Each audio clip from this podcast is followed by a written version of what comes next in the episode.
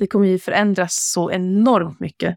Men det kommer framförallt betyda för många företag eller för många användare att vi söker eh, och eller använder våra AI-assistenter till att ta fram innehåll och information. Och sen går vi inte vidare, utan vi stannar där och eh, till, tillgodogör oss informationen där och då, för den, den är så väldigt tillgänglig. Trafik kanske inte kommer vara en sak som vi tittar på på samma sätt längre. Trafik till sajt alltså.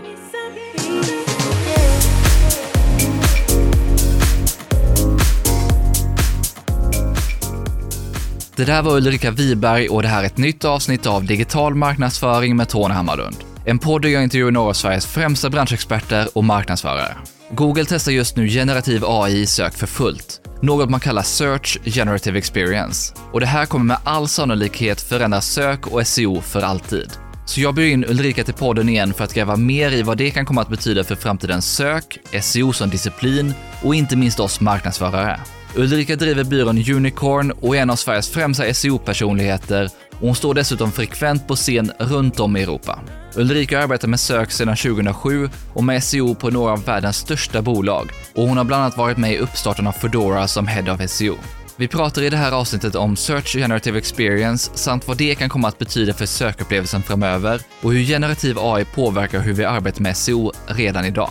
Ulrika går inte minst igenom vad SG är, hur det fungerar och hur det ser ut att påverka olika typer av sökningar och sökintentioner. Hon delar också sina tankar och erfarenheter kring SGE samt vad SEO-communityn tycker och hur det kan komma att påverka organisk trafik framöver.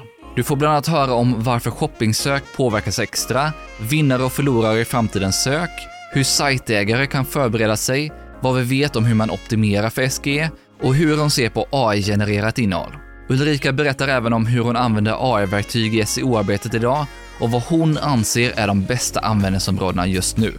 Plus en massa mer. Du hittar som vanligt länkar till allt vi nämner i poddenlägget på tonyhammarlund.io, så du behöver inte anteckna. Och där hittar du även tidsstämplar så att du enkelt kan hitta tillbaka till olika sektioner i intervjun.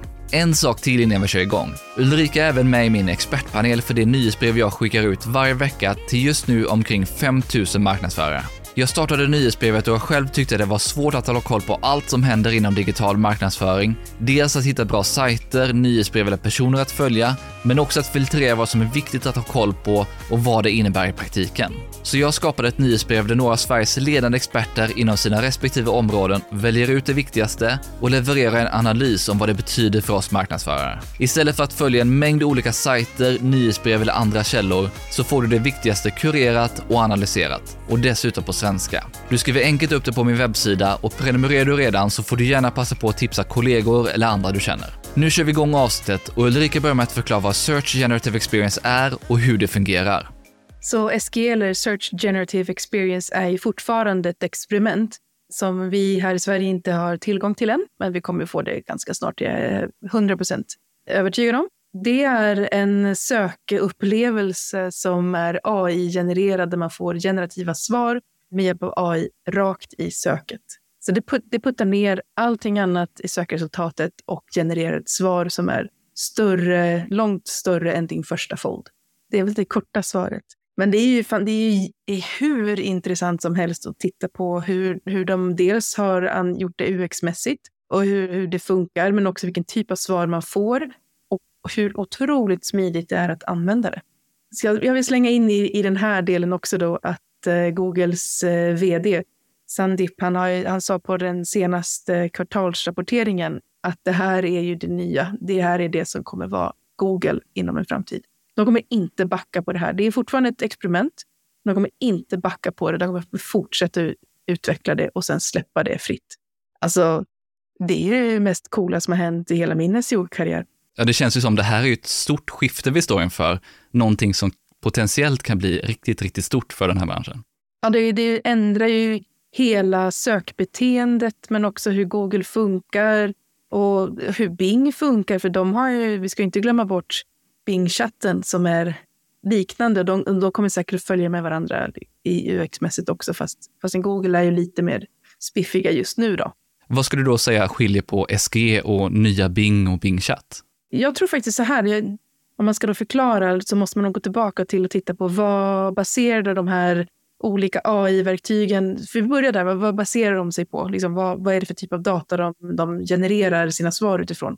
Och då om vi börjar med ChatGPT som var den första AI-tjänsten som vi då fick, vi vanliga döda fick liksom mm, använda och testa, så använder ju ChatGPT en korpus.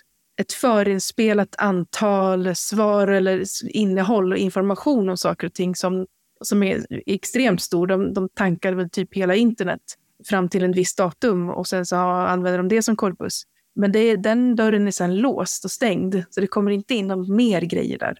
Och då, då blir det som en, en sluten korpus som, som vi använder oss av för att, ja, men för att få ut svar. Det är lite som en Wikipedia, liksom, eller en, en, en bok med, med förskrivna svar. Där det kommer inga nya upplagor. Medan SGE och Bing Chat och Bard och New Bing mer eller mindre i olika varierad utsträckning baserar sig på en typ av korpus som, som är en, en nertankad webb. Men de tillför hela tiden ny data. Och det gör de för att de måste verifiera att den här nertankade informationen de har är, stämmer. Så de, de, de checkar det helt enkelt med data som finns idag på nätet. Och framförallt att tillföra det man faktiskt har. Man har ett enormt index. Exakt. För det här indexet, det växer ju för varje dag. För vi lägger ju till mycket mer innehåll varje dag och vi får ju veta mer varje dag och det kommer nya nyheter varje dag hela tiden. Det blir ju väldigt viktigt att kunna tillföra den här korpusen färsk data och fräscha nyheter. Men också sånt som vi själva, liksom vi som marknadsförare, då, lägger till till internetet. Så, ja, men innehåll produkter till exempel. Men vad innebär det i praktiken att SG då har ett index snarare än att ha ett fast korpus som man arbetar med? Ja, det betyder ju att vi, dels att vi kan optimera för det, det är det vad det betyder för mig i alla fall, det är jag viktigt, det är viktigast. Men eh, också att svaren med tiden blir mer träffsäkra, att de blir verifierade. Men sen tycker jag att vi ska, om vi backar lite grann och, och tittar på vad som är den stora skillnaden mellan SGE, Bard och Bing Chat så Bingchatten Bing-chatten och Bard de är mer byggda för att assistera dig i ditt arbete och hjälpa dig skapa saker. Som att vara kreativ, som eh, skapa text eller hjälpa dig koda eller hjälpa dig förstå saker och ting på, på ett mer komplext sätt. Eh, de är mer en kompis på jobbet än en assistent. Medan SGE, Search Generative Experience, det är en sökupplevelse och den har mer fokus på att vara informativ mer än kreativ. Och den kommer också ge svar på ett, ett sådant sätt så att du känner igen att det här är ett sökresultat fast det är genererade svar med ett sökresultat. Men det är inte liksom en, en AI-assistent som, som skapar saker till dig. Så du kan till exempel inte be, du kan ju säkert be, men du får inte samma typ av bra svar eh, av SG om du ber om skriva tio stycken eh, title-taggar som till en bloggpost. Till exempel. Men det funkar ju jättebra i Bard och Bing Chat. Om vi hoppar tillbaka till frågan skillnaden mellan SG och nya Bing och Bing Chat. Vad ser du för skillnader där? Jag ser väl inte så där jättestora skillnader mer rent som användarmässigt mer än att SG är ju väldigt sömlöst och det händer ju direkt i söket.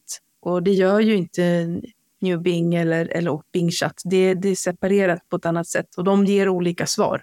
Eh, de är också baserade på olika korpus. Där eh, Bing-chatten och New Bing är baseras på ChatGPT medan eh, SGE och Bard baseras på Lambda. Så det är två olika typer av språkmodeller eller AI-modeller. Och här kan man ju säga tomato tomato. Men de har ju ändå samlat sin korpus ifrån samma webb. Men det är väl lite olika hur de har, hur de har hanterat och, och liksom algoritmerna kring det här. Och den stora saken är ju just att SGE, där har man det här snapshoten som man kallar det. Man behöver inte gå in i en chattupplevelse utan man får det direkt i vanliga söket. Ja, exakt. Så det är ju verkligen en, sök, en sökupplevelse on steroids. Det, det är jättekul att se.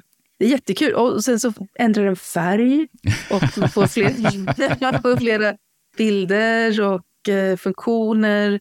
Jag hörde en gång då, då Lizzie, som är teknisk eh, skribent på Google, hon, hon fick frågan hur tror du att sökresultatet kommer att se ut om tio år? Och då hon säger jag tror inte att vi har ett scrollresultat, utan jag tror att vi kommer att börja titta på ett resultat som är flerdimensionellt.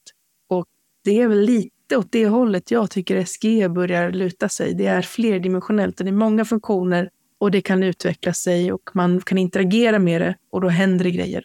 Och vi kan helt glömma sådana här saker som att räkna positioner och annat.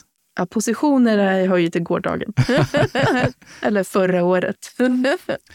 du var inne på ChatGPT och Bard och Bing Chat. Så vilken roll skulle du säga att de här typen av AI-verktyg fyller i framtidens sök, där vi inte bara har det vanliga Google-söket, utan vi har flera andra typer av verktyg också?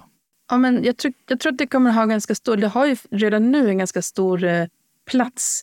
Och det var väl kanske det vi, där vi började använda ChatGPT när vi riktigt visste vad vi, hur man använde det. Så då, då började vi söka i ChatGPT. så för, ja, men det är ju så, det är något nytt, man vet inte hur. Jo, men många pratar ju om att man skulle gå över från Google till att använda ChatGPT till allt mer eller mindre. Ja, då, exakt. Jo, så, så sa de ju. Nu när du säger det kommer jag ihåg det. Och det, är liksom, det är bara ett halvår sedan, det är helt galet. Men ChatGPT är ju fantastiskt för eh, research. När man ska, istället för att söka och klicka på 15 blå länkar och läsa lika många artiklar, så får man allting serverat och paketerat i ett format som jag tycker om och som jag bara kan tillgodogöra mig. Det är ju det är magiskt och det sparar ju så mycket tid och timmar och pengar. Och, och det är ju på det sättet så är ju ChatGPT en bra sökmotor. Så man ska komma ihåg att det är en korpus som idag är två år gammal. Det, det får man inte glömma. Det kommer inte in något nytt där. Men eh, kan man, eh, är man okej okay med det så, så är det riktigt bra researchverktyg. Om vi då har SG och nya Bing på ena sidan och sen har vi Bard, ChatGPT, Bing Chat och så vidare. Vad betyder generativ AI för sökupplevelsen och hur vi kommer se på den framöver? Ja, det, kommer ju betyda, det betyder ju allt.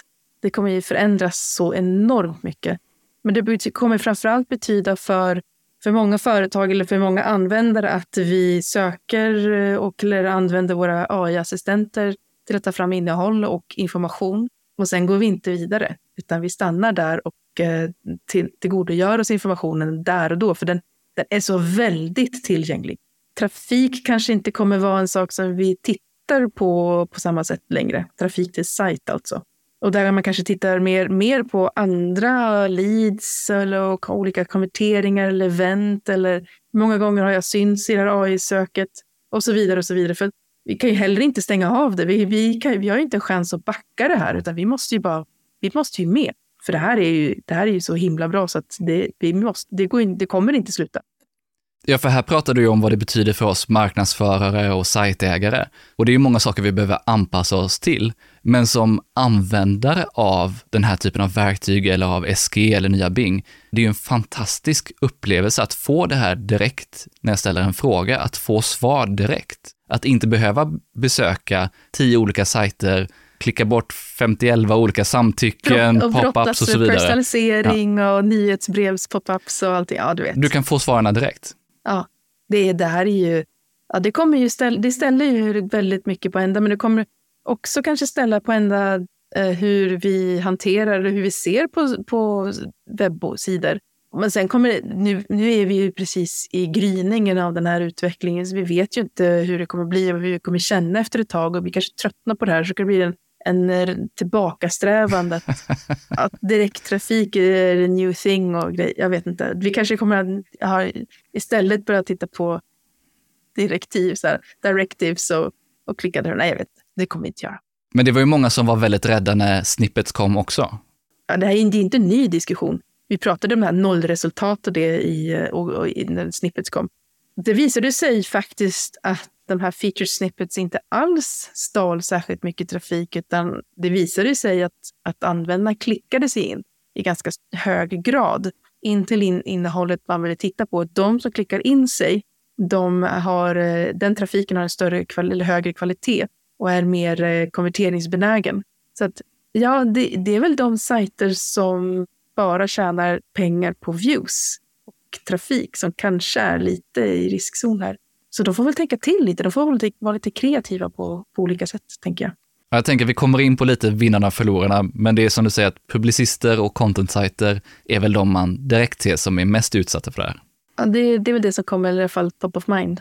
Som du var inne på i början så är det här ju inte live ute, utan det är ju ett betatest. Man måste gå in i Search Lab och registrera sig och man kan inte ha ett svenskt konto, utan man måste registrera sig med VPN och med ett annat konto för att kunna börja testa det som svensk. Men om du får spekulera, när tror du att man släpper ut det här i vanliga söket?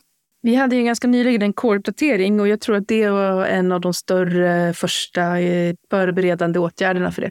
För vi ser inte jättemycket trafikförändringar i söket. Så att det här är någonting som ligger bakom. Om jag får spåna och gissa så tror jag inom ett halvår. Det är väldigt nära. Ja, jag vet. Jag vet, jag kommer få äta upp det här. Men absolut om ett år i alla fall. Som sagt, det är din spekulation, det är inget definitivt, men det är nog inte långsökt att tro att det händer inom ett halvår eller max ett år som du säger. Mm, nej, jag tror inte det. Hur mycket har du testat SGE själv och vad är dina erfarenheter och tankar så här långt? Ja, men jag har nog testat. Jag har ju VPN och så heter jag Bob. Så kör jag från Houston, Texas. Jag heter Bob Svensson. Det heter min eh, persona. Jag tycker att det är roligt. Jag tycker att det, det, upplevelsen är väldigt trevlig. Får, jag får inte upp så mycket svenska resultat och så. Men vad jag testar mest är ju för att kolla vilken typ av resultat kommer upp och, och varför.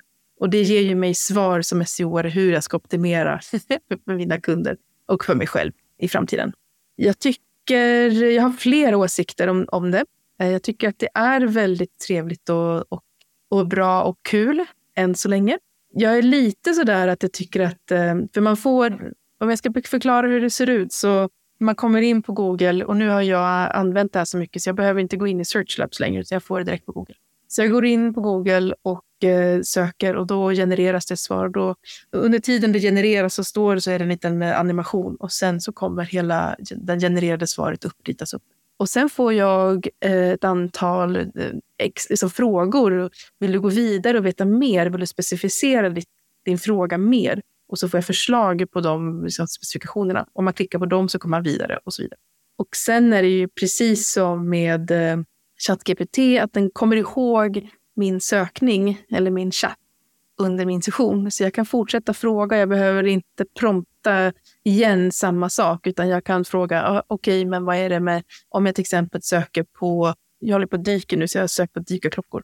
Och så då, då frågar jag, vad, okay, vad är det för dykarklocka jag ska ha? Men okej, okay, men om den ska vara en sån här också, men jag vill också att den ska kunna gå ner på 50 meter. Till exempel. Och då behöver inte jag specificera i varje ny fråga att det är en dykarklocka jag tittar på. Utan den kommer ihåg det från sessionen, att det är vad det är vi pratar om. Så det blir väldigt samlat. Och så är det ju inte med Google långt från. Då får man ju börja om och man får hålla på med sin sökning. Och så tar man bort för mycket eller glömmer bort och så tappar man allting. Så, att, så det är ju väldigt trevligt. En annan sak som jag märker är att den är väldigt produktfokuserad. När man får produkter så blir det söket enormt stort. Det kommer slå ut för vissa prisjämförelsesajter, tror jag. För du får en prisjämförelse rakt i söket. Och den är riktigt snygg. Det är väl det som jag har tänkt på mest när jag har testat, att shoppingsökningar, här märks det verkligen att Google, de går all in med att de har ett av världens största index eller grafer över shoppingdata. De har hur mycket produkter som helst och nu tar de verkligen användning av det. Det är ju inte så länge sedan de öppnade upp den här gratisfiden med produkter som man kan fida in sina produkter utan att behöva betala för det. Och de använder ju ordalagen att eh, vi vill ge alla e-handlare möjligheten att, att sälja sina produkter utan att behöva betala för det på ett bra sätt och så vidare. Och så, vidare. så nu vet vi vad de hade det till. Utöver shoppingsökningar som Google verkligen går all in på med SGE, finns det några andra typer av sökningar som du har sett påverkas mycket av den här typen av svar? Ja, det är mycket frågesvar, alltså eh, informativa svar. Som vad, vad är vad är vilken den bästa eller hur gör man? Den typen av informational intention-sökningar som eh, kommer tidigt i sökundresan och som såklart är givet för en, en sökmotor att fånga upp och eh, presentera. Och här, här ser jag potentialen blev helt plötsligt mycket större att börja titta på sökintentioner och att tagga upp saker och ting med, eller sin information med eh, strukturerad data. Så att även om de har tagit bort FAQ så tycker jag att det är ju någonting man inte ska sluta göra. Utan man ska fortfarande tanka upp sina frågor och svar. För det kan komma mer saker inom SGE där det faktiskt kan behövas. Exakt. Det är, och det är där det hämtas upp och förstås och presenteras och genereras nya svar ut, utifrån. Men det är fortfarande så att du, har du fått ett svar som genereras av, eller får du ett svar som genereras av din data eller din, ditt innehåll så är chansen ganska stor att, att du får med en, någon form av länk någonstans i alla fall. Inte ditt innehåll. Det här är lite vad du har sett för olika typer av sökningar som påverkas mycket eller där Google verkligen använder det här snapshotet till att göra någonting riktigt häftigt. Men vad, ska jag säga, vad säger andra i SEO-communityn och vad ser de kring SG? Nu är det SEO vi jobbar med, så då försöker SEO-community såklart ha sönder det här. de försöker hacka det på alla sätt, på både höjden och bredden. Så de, communityt mest gör är att hitta sätt att se, hitta liksom luckor. Att ja, här har du ju generativa svaret fel. Och hur mycket fel har de? Och, och hur livsavgörande är det här felet? Och det är mycket det det pratas om. Det är såklart, de har ju inte alla rätt än. Och mycket därför som SG fortfarande är, är, ligger i beta. SG har inte riktigt fått det där kontroller på sina kontrollfrågor.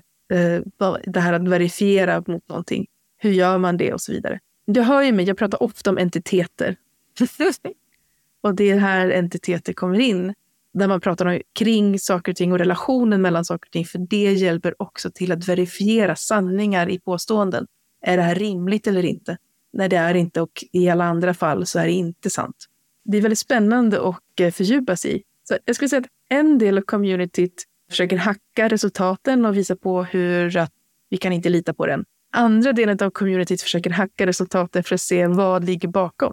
Hur kommer vi åt det här? Båda två är lika spännande tycker jag. Den ena är lite, lite popcorns eh, innehåll och, och det andra är ju kul på riktigt. Att, att titta på vad är det som ligger bakom det här. Sen tycker jag det är lite tråkigt att vara väldigt negativ på det, för det här är ju faktiskt ett betatest. Det är ju ingenting som är ute för alla. Sant, men det är vårt jobb.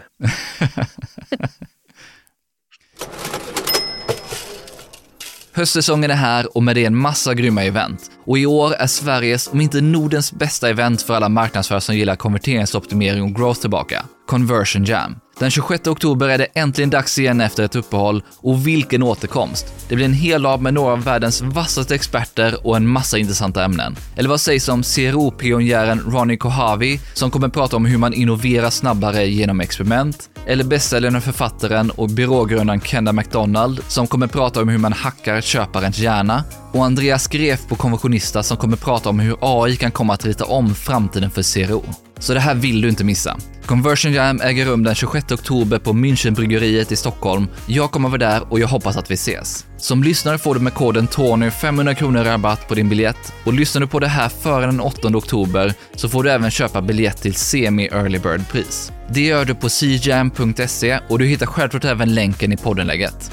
Det är återigen dags för veckans Smartech. Ett kort segment där jag i varje poddavsnitt kommer lyfta ett verktyg eller en tjänst som vi kan använda för att göra vårt jobb som marknadsförare enklare och skapa bättre marknadsföring. Den här veckan är det Rule som är en svensk plattform för digital kommunikation som används av allt från några av landets främsta e-handlare till de största mediehusen. Plattformen har flera olika delar och kan hantera allt från transaktionella mejl till smarta nyhetsbrev, e-postmarknadsföring och sms-kampanjer. Med Rule får du bland annat marketing automation för att leverera anpassad kommunikation, en modern kampanjeditor som stöder bland annat drag and drop, funktionalitet för dynamiskt innehåll från webbsida eller produktfeed, plus bra funktioner för segmentering, personalisering och mycket mer och all data lagras GDPR-säkert på europeiska servrar. En stor nyhet är att man numera också erbjuder en gratisplan som gör att du kan testa på Rule utan att stressa. Och man har dessutom gjort en stor uppdatering av användargränssnittet. Du kan läsa mer om Rule på min webbsida eller om du går direkt till rule.se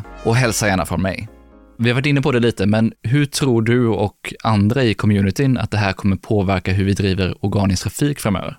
Men vi är nog alla väldigt ense om att eh, vi måste ändra i riktning lite grann, eh, inte helt och hållet. Eh, den basala SEO kommer aldrig ändras. Det kommer vara, alltid vara samma sak. Gör innehåll för människor, dina, dina kunder, dina användare och sen så kommer sökmotorerna hänga efter.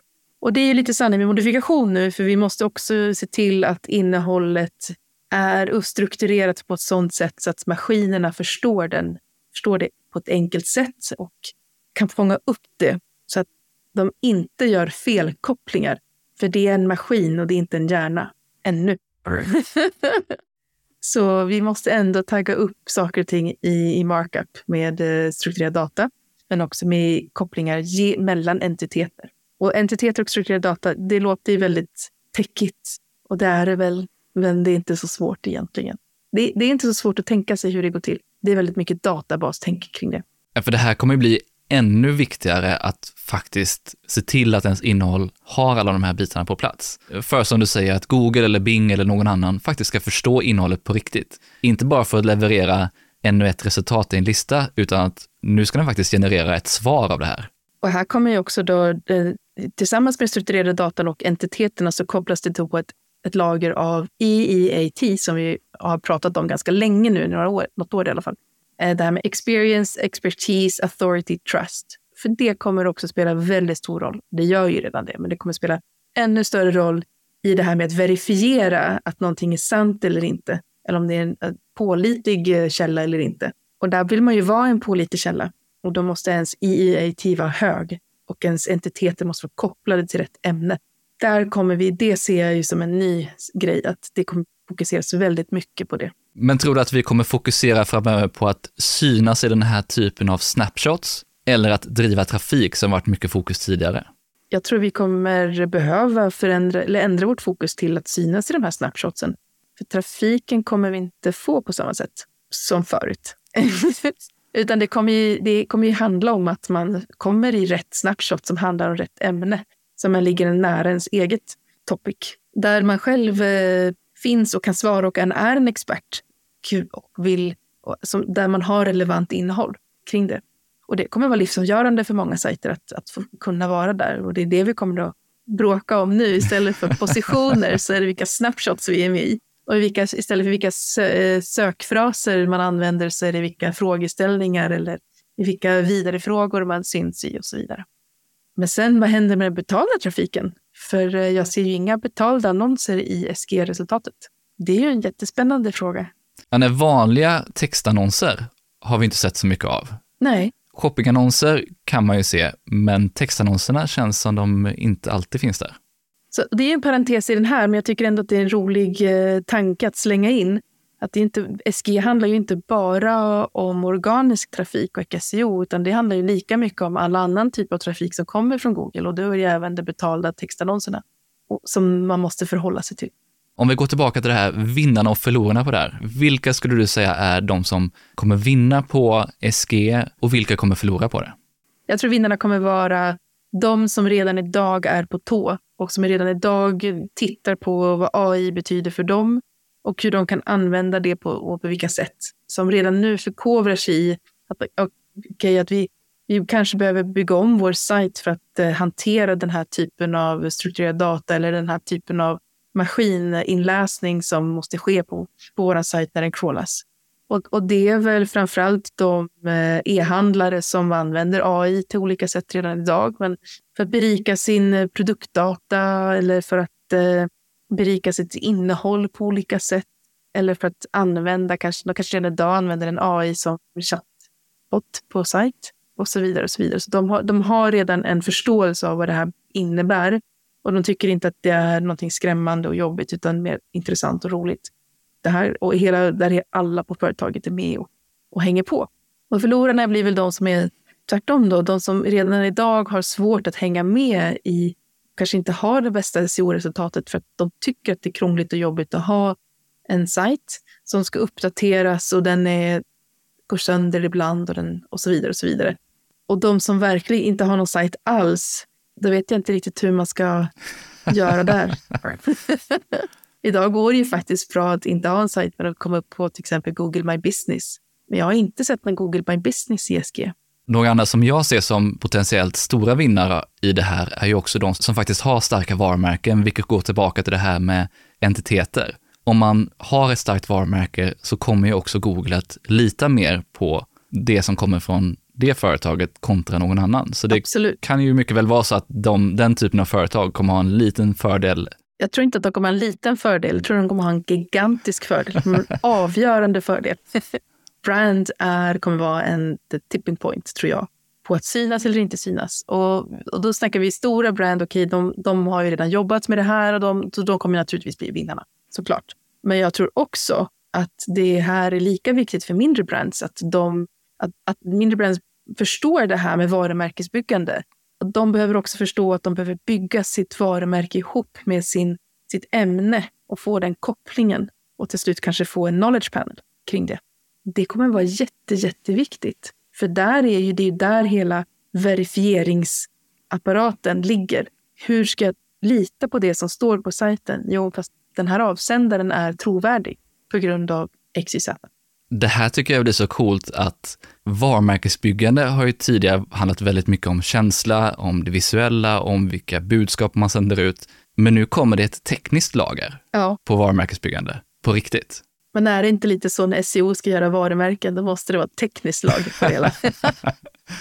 vi har inte brytt oss om branded searches förut och nu ska vi börja göra det. Och då måste vi optimera för det. Då måste vi göra det tekniskt också. Det här är ju generellt vilka som är vinnarna och förlorarna. Men om du skulle vara lite mer specifik, finns det några typer av företag, typer av sajter som du tror kommer vinna eller förlora på det här? Du var inne på prisjämförelsesajter till exempel tidigare. Om vi kollar lite mer på förlorarna som jag tror i alla fall kan vara en del av de som har den typen av svar som har genererat väldigt mycket trafik tidigare och framförallt om vi tittar på kanske recept där eh, varje recept har en liten story om varför den och så vidare. Och så där. Och man, man, vill ju man vill bara ha ingredienserna och veta hur man gör så man scrollar. Och innan det ska du acceptera samtycke för cookies och du ska som sagt klicka bort en nyhetsbrev som du ska prenumerera på och en massa annat. Och så ska du se annonser också för den delen. Ja, ja. Och säkert har du klickat på någon av annonserna också för att det var en sån här lazy loading på den eller någonting så att det, de tryckte ner allting där är det ju så otroligt mycket trevligare att ha det rakt i sökresultatet. När du står där och lagar mat så vill du ha den, så sök på den här såsen och så får du receptet. Och du behöver inte klicka på någonting utan det finns där. Så det tror jag, men eh, en annan typ av förlorare är väl de kanske då som lever på sidvisningar. För det tror jag ändå, även om vi ser att nollresultaten inte gav jättemycket mindre trafik så tror jag att det här kommer göra det. Så där får väl de företag som tittar på, som har sidvisningar som sin affärsmodell, försöka hitta på någonting. Nej men precis, publicister, content-sajter, affiliate-sajter som lever på sidvisningar eller affiliate-provisioner. De är ju extremt utsatta här. De har ofta levt på innehåll som svarar på korta, enkla frågor och sen så försöker man mer eller mindre sälja annonser eller sälja produkter i de här svaren sen. Precis, och här, här tycker jag också den typen av eh, landningssidor som är ett sökord, en landningssida. Som kunde bakas ihop till en större innehåll och textinnehåll eller en, åtminstone en guide eller någonting. De kommer ju också försvinna för där är det ju ett, en fråga eller ett sökord, ett innehåll och det, det är inte riktigt så vi vill ha våra svar. Så där kommer de bli omskrivna och så kanske man inte klickar på just på det sökordet då. Jag vet inte. Det här är några av förlorarna och jag tror att de har ju sett den här trenden tidigare också. Det är inte så att det här kommer som en stor överraskning, men det är klart att det här snabbar ju på den utvecklingen ännu mer när vi får den här typen av svar direkt i söket. Men då kommer vi till den största frågan egentligen. Vad vet vi om hur man optimerar för SGE? Så vi vet ju inte, men jag kan ju gissa, eh, för det är också mitt yrke. Så, så jag ser ju att eh, svaren är baserade på min sökintention. Kopplingen mellan min sökintention och typen av svar är väldigt stark. Och de svar jag får då har också en väldigt stark koppling till min sökintention. Så att innehållet som jag får, som är skrivet i den här generativa textmassan som jag får, är baserat på innehåll som har koll på vad jag som användare faktiskt vill ha. Så för att optimera till att börja med, så för generativt innehåll så behöver man ha koll på vilken tonalitet är det jag ska ha i mitt innehåll. För vilken typ av fråga, vilken typ av intention min användare har. Och det kommer vara jätteviktigt tror jag, att ha koll på sin, eh, sin köpkundresa och eh, sin sökkundresa. Annars så kommer det vara svårt för maskinen att tolka svaren, eller tolka innehållet för att generera om det till, till bra svar i, i, i frågorna. Så det är den första grejen tror jag, att man måste nog ha innehåll för olika delar av köpkundresan eller sökkundresan på sin sajt och förstå vad det innebär i form av tonalitet, men också internlänkningar och eh, call to actions. Hur driver man vidare och så vidare. Det kommer ligga som grund för maskinen att förstå det här innehållet, vad det inne, vad, vilken typ av innehåll det är och när de ska presentera det. Och den andra grejen som eh, jag gärna vill lyfta fram, då, som vi redan har lyft fram, är ju det här med branding och EEAT. Det kommer att vara jätte, jätteviktigt att, att ha koll på det. Eh, också jobba med sin eget varumärke och jobba med sitt varumärke i, det, i den sfär man, man befinner sig i. Så att inte försöka få alla kunder utan få rätt kunder. För nu kan man inte få alla kunder. Man kan bara få de som faktiskt söker efter det på riktigt. Eller söker efter, inte dig, men det, det ämne där du finns med i. Och man kan inte finnas med i alla ämnen för då blir ens varumärke urvattnat. Man måste vara stark i sitt, i sitt varumärke så att man är stark i, i sitt ämne.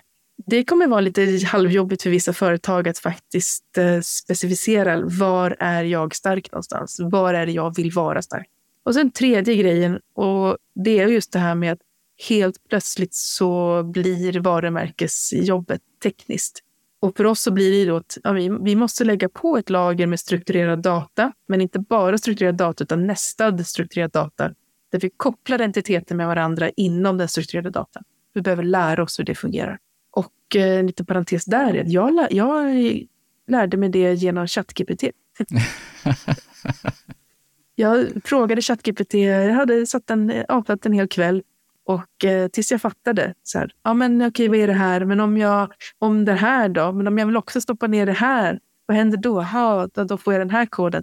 Mm, då förstår jag. Då förstår jag. Så det är väl ett hett tips från mig. Använd AI för att förstå hur du ska optimera för AI. Det är självklart lite spaningar och någonting som vi ändå har sett SEO utvecklas över tid till att det här är viktiga saker även i, i nuläget för hur vi optimerar inom SEO. Men att det här kommer bli ännu viktigare nu med SGE. Mm. Utöver vad vi behöver optimera för framtidens sök, finns det något annat som du skulle säga att sajtägare och marknadsförare bör förbereda sig på? Jag skulle nog säga att sajtägare behöver förbereda sig på att eh, ja, men, ta emot AI och, och, till sin business och använda det på olika sätt. Det beror på vad man jobbar med såklart och vilken typ av affärsverksamhet man har. För en e-handel säger AI kommer det vara avgörande nu i, i, på så många led. Och vi, du, man måste börja redan nu fundera på hur. På vilka sätt ska man börja använda det här? Och jag tror att de e-handlare som redan nu har suttit och haft ett antal workshops och har liksom en lista på olika saker de ska, eh, hur de använder AI i sitt, dels i sitt arbete men också i sina system, i sina PIM-system och sina dammar och så vidare och på sin sajt. Hur de kopplar ihop det. De, det kommer gå bra för dem och det kommer vara lättare för dem. Det kommer vara roligare. Men för andra, e, andra än e-handlare så tänker jag också att hur inkorporerar vi AI i vårt arbete?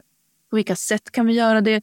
Och hur, eh, hur stärker vi upp vår personal och vårt arbete med, med AI-innehåll till exempel, eller AI-processer? Eh, och vad betyder det för oss? Ja, det är, väl, det är väl det. Vi vet ju liksom inte riktigt än. Men det är vad man kan göra nu. Det är så man förbereder sig. Ta emot det, öppna dörren. det går nog inte att stå emot. Vi är, liksom, vi är förbi den punkten. Det leder ju lite in på nästa spår och det är hur ser du att generativ AI påverkar hur vi faktiskt arbetar med SEO som disciplin idag? Jag säger ju att eh, som vanligt, alltså den grundläggande SEO kommer alltid vara som vanligt. Och det kommer vara, så basic SEO är basic SEO och den, den kommer vara där. Men sen kommer det komma ett lager med AI som, som hjälper oss i processer och är vår assistent och kommer snabba på arbetet och kommer göra oss mer träffsäkra på saker och ting. Därför vi behöver inte lägga lika många timmar på tråkigt arbete, utan vi kan istället lägga de timmarna på att vara kreativa och ha en assistent som bokstavligen spottar ur sig grejer till oss. och vi kommer lära oss mer och mer hur man promptar, till exempel, eller hur man använder det och var man kan använda det, på vilka sätt. Jag, jag kommer på flera gånger i veckan, så här, ja, det här skulle vi kunna ha det här till. Och använda AI på olika sätt nu är vi i det läget att vi ska ju bara komma på alla, alla användningsområden där, vi, där det faktiskt också är hjälpsamt. För det är inte så att bara för att det är AI så är det bättre. För så är det ju inte, det är bara snabbare. Men vilka skulle du säga är de främsta användningsområdena för AI och generativ AI inom SEO idag? Om man ska gå till uh, the basic-grejerna så är det väl att få hjälp att skriva title-taggar och H1 och, och, och innehåll. Eller till exempel eh, göra en summering av ett innehåll som jag postar någon annanstans. Alltså olika format av innehåll väldigt snabbt. Jag har gjort en artikel, jag behöver göra en puff för att aktivera det här innehållet. Eller jag behöver göra, skriva om det här innehållet för att aktivera det någon annanstans. Det tar ju väldigt lång tid att skapa innehåll, särskilt för en seo. Så då, eh, det är väldigt hjälpsamt. Andra sätt är ju att göra enklare sökordsanalyser. Men där vill jag också lägga upp, sätta upp ett litet finger, lite varande finger, för att jag tycker kanske att AI förstår inte riktigt det här med sökord på samma sätt som vi gör. Och vi för, för vi fattar ju vilken rymd en sökning befinner sig i och vad den betyder på riktigt för oss människor. Och det gör ju inte AI. Och jag tror inte att de någonsin kommer att förstå det helt, helt ut. När jag läste lingvistik så fick vi det här exemplet att eh, säg, säg någonting på ditt skrivbord som du kan använda för att spika in en spik. Och, och då, då, funkar ju faktiskt eh, nu musen och eh, mobiltelefonen kanske till och med. Eh, eller om du har någon eh, vattenflaska eller om du har en, eh, eller om du har en häftapparat så funkar ju det. Men det är väl kanske inte riktigt vad en maskin skulle tänka sig som ett verktyg för att spika in en spik. Men vi har ju en väldigt elastisk hjärna, alltså vi kan ju förstå situationen och det behöver vara någonting som är lite hårdare. och det räcker. Men vilken del av sökordsanalysen är det du drar nytta av den här typen av verktyg för och vad är det du som människa gör? Ja, men då söker jag till exempel efter seed keywords. Och det är seed keywords är de här generella sökorden där man börjar en sökordsanalys. Vilka områden är det jag ska titta på? Och vad ungefär, vad heter de och, och var ska jag börja någonstans? Här funkar jag jättebra. Ge mig ett gäng seed keywords för det här området. Vad kan det här handla om? Och så vidare. Och där kan jag börja. Man kan ju också använda AI till att klustra olika områden med varandra. Men det blir inte heller lika bra som när man använder eh, människogenererad data, som till exempel People Also Asked. För där är det riktig, riktig data bakom saker och ting. Eh, AI-genererade klustringar, där är det semantiska kopplingar. Som i exemplet att semantiska kopplingar betyder inte hela vägen. Man, kan, man kommer en viss bit, men inte hela vägen. Så där kan man ju tappa väldigt mycket, eller förlora väldigt mycket på att låta AI göra som semantiska kopplingar bara. En annan grej som jag använder mycket AI till är att göra briefer när jag ska skriva text eller be och köpa text.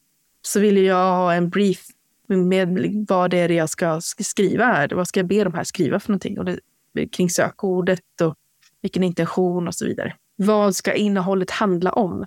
En instruktion där med eh, en, ett exempel på texten.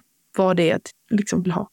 Och sen så pratade jag om den strukturerade datan som jag lärde mig där. Eh, det kan man ju såklart applicera på flera andra saker. Om jag eh, är en sån person som lär mig genom att ställa frågor till någonting så är ju AI en fantastisk assistent.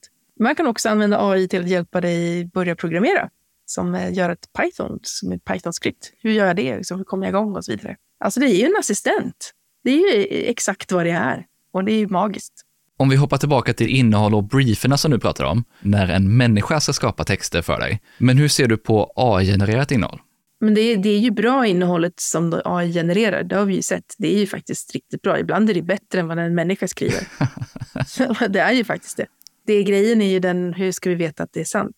Då måste man ju vara expert i ämnet för att veta det. Så då måste man ju ha en expert som kollar på att det här, det här är sant det som står. Och då har vi helt plötsligt skapat en ny position här eller en ny eh, funktion i, i arbetslaget. Och det är kanske så vi måste ha det, att vi tittar på experter. För ska man också ha i IT så det går bra med AI-genererat innehåll. Det är inte det som är problemet. Men det måste vara granskat av någon som är expert som står bakom att det här är rätt och riktigt. Jag tycker AI-innehåll funkar framför allt kanske inte på artiklar och så här, för det kommer ju bara...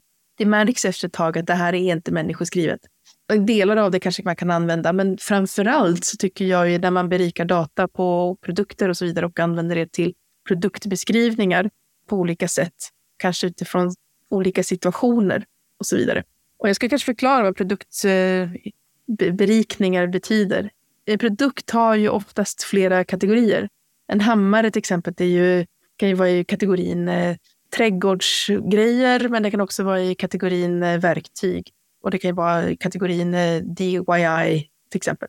Men eh, är den i kategori sommarredskap? Eller saker du behöver för sommaren? Nej, inte helt naturligt. Men det skulle ju faktiskt en AI kunna koppla det till. Att de här sakerna tillsammans med eh, parasollet och eh, trädgårdsstolen, så kan det vara en kategori tillsammans. Och det är att berika data med olika situationer. Och där kommer vi igen in i, då, i i sökkundresan. Vilka situationer kommer vi in och vad är det, när och var och hur använder man det och så vidare. Och där kan AI hjälpa oss att kategorisera olika saker. Ja, men det här tycker jag är så kul att se hur vi faktiskt kan använda AI för att skapa innehåll på riktigt som är användbart. Inte bara det som man går till direkt att nu kan vi helt plötsligt skapa mängder med innehåll som ska ranka för massa olika sökord. Mm. För det går ju dessutom lite emot den utveckling vi är på väg till. Att det är precis det som kommer försvinna. Precis, och då har man ju fastnat i det här, ett sökord eh, med innehåll och så ska det bara ut med massa innehåll. Jag, fick, jag hade ju ett webbinar med Martin Splitt häromveckan eh, och då fick han ju frågan, eh, hur, hur blir det nu då när vi ska rendera allt det här innehållet som ska komma ut med AI för att vi kan rendera enorma mängder med AI-innehåll och bloata liksom, internet. Och han sa, ja men vi har ju maskiner för det, är det skit så är det skit. Det, det, så är det liksom. är man lite konspiratoriskt lagd så ska man också kunna säga att SG är ju någonstans ett svar på just det här. Ja, det är ju faktiskt det, att vara lite konspiratorisk. Jag tycker ju att det är det. Man får ju inte riktigt den här innehållslistan längre. Och det är lite skönt, är det inte? Att slippa se alla, kolla på navigera sig runt. Massa innehåll som faktiskt inte ger svar på det jag skulle jag ville ha. Jo, men det är ju just det att mycket av det innehåll som finns på många sökningar är ju skapat enbart för att ranka, driva trafik in, för att på något sätt monetisera den trafiken. Och det här neutraliserar ju lite den taktiken. Det gör ju det. Och eh, vi måste ju fortfarande skapa innehåll och ha olika innehåll för olika intentioner så att maskinerna kan plocka upp det och presentera det i de genererade svaren. Så vi kommer inte undan där, men vi måste vara bra på att göra det här innehållet och vi kan inte slaska ett sökord och en, ett innehåll längre, utan vi måste faktiskt ha riktigt bra innehåll som är relevant även för användarna men också för maskinerna. Du som driver SEO-byrå, hur påverkar dels SG och hela den utvecklingen, men också alla de AI-verktyg som vi har fått? Det påverkar oss genom att vi får bygga om våra processer lite grann. Eh, att vi får använda AI som vår assistent och komma på användningsområden där vi kan använda AI, där det underlättar för oss och, och kanske gör vårt arbete lite bättre till och med. Men det påverkar ju oss också på det sättet att vi måste testa SG och eh, försöka komma åt det här alltså, hemliga såsen bakom och titta liksom på hur, hur optimerar vi för det här, men sen också hur gör man det? Hur översätts det till våra kunder? På vilket sätt kommer det påverka våra kunder? Och för det kommer påverka olika för alla kunder. Och, och så försöker vi därifrån rekommendera och implementera redan nu de olika ändringarna. Och det, menar ju också mycket att man upplyser kunden om att det här händer nu. Så även om vi inte har alla svaren eller alla verktygen eh, så är ju AI väldigt tydligt inbakat i våra processer nu, i våra tankekedjor och hur man använder det och till vad, på vilket sätt och så vidare. Och så har vi några sådana ja, men det här kan jag använda AI till. Och vad roligt. Och så blir det dagen jätterolig och så känner man sig i framtiden. Sist men inte minst, vad tror du det här kommer betyda för branschen som helhet? Jag vet inte riktigt exakt vad det kommer att betyda, men jag vet att det kommer att vända allting upp och ner. Och det, kommer bli, det är ju redan i ett paradigmskifte och det kommer ju bli mer så för oss i framtiden. Vi har inte sett än vilken eh, väg det här kommer att ta, men jag är helt övertygad om att det kommer bli mer och mer. Och vi, är known unknowns so far. jag är övertygad om att om ett år när vi tittar tillbaka så kommer vi tycka att vi var naiva idag. För har, då har framtiden kommit, då, då har utvecklingen gått så fort och vi är redan lite bekväma i det nya och vet redan hur, det, hur man använder det. Ja, det, det är spännande. Det är kul att vi får vara med om det här. Jag hoppas att du gillar avsnittet och var det här ditt första så håller jag tummarna för att du klickar på prenumerera i din poddapp.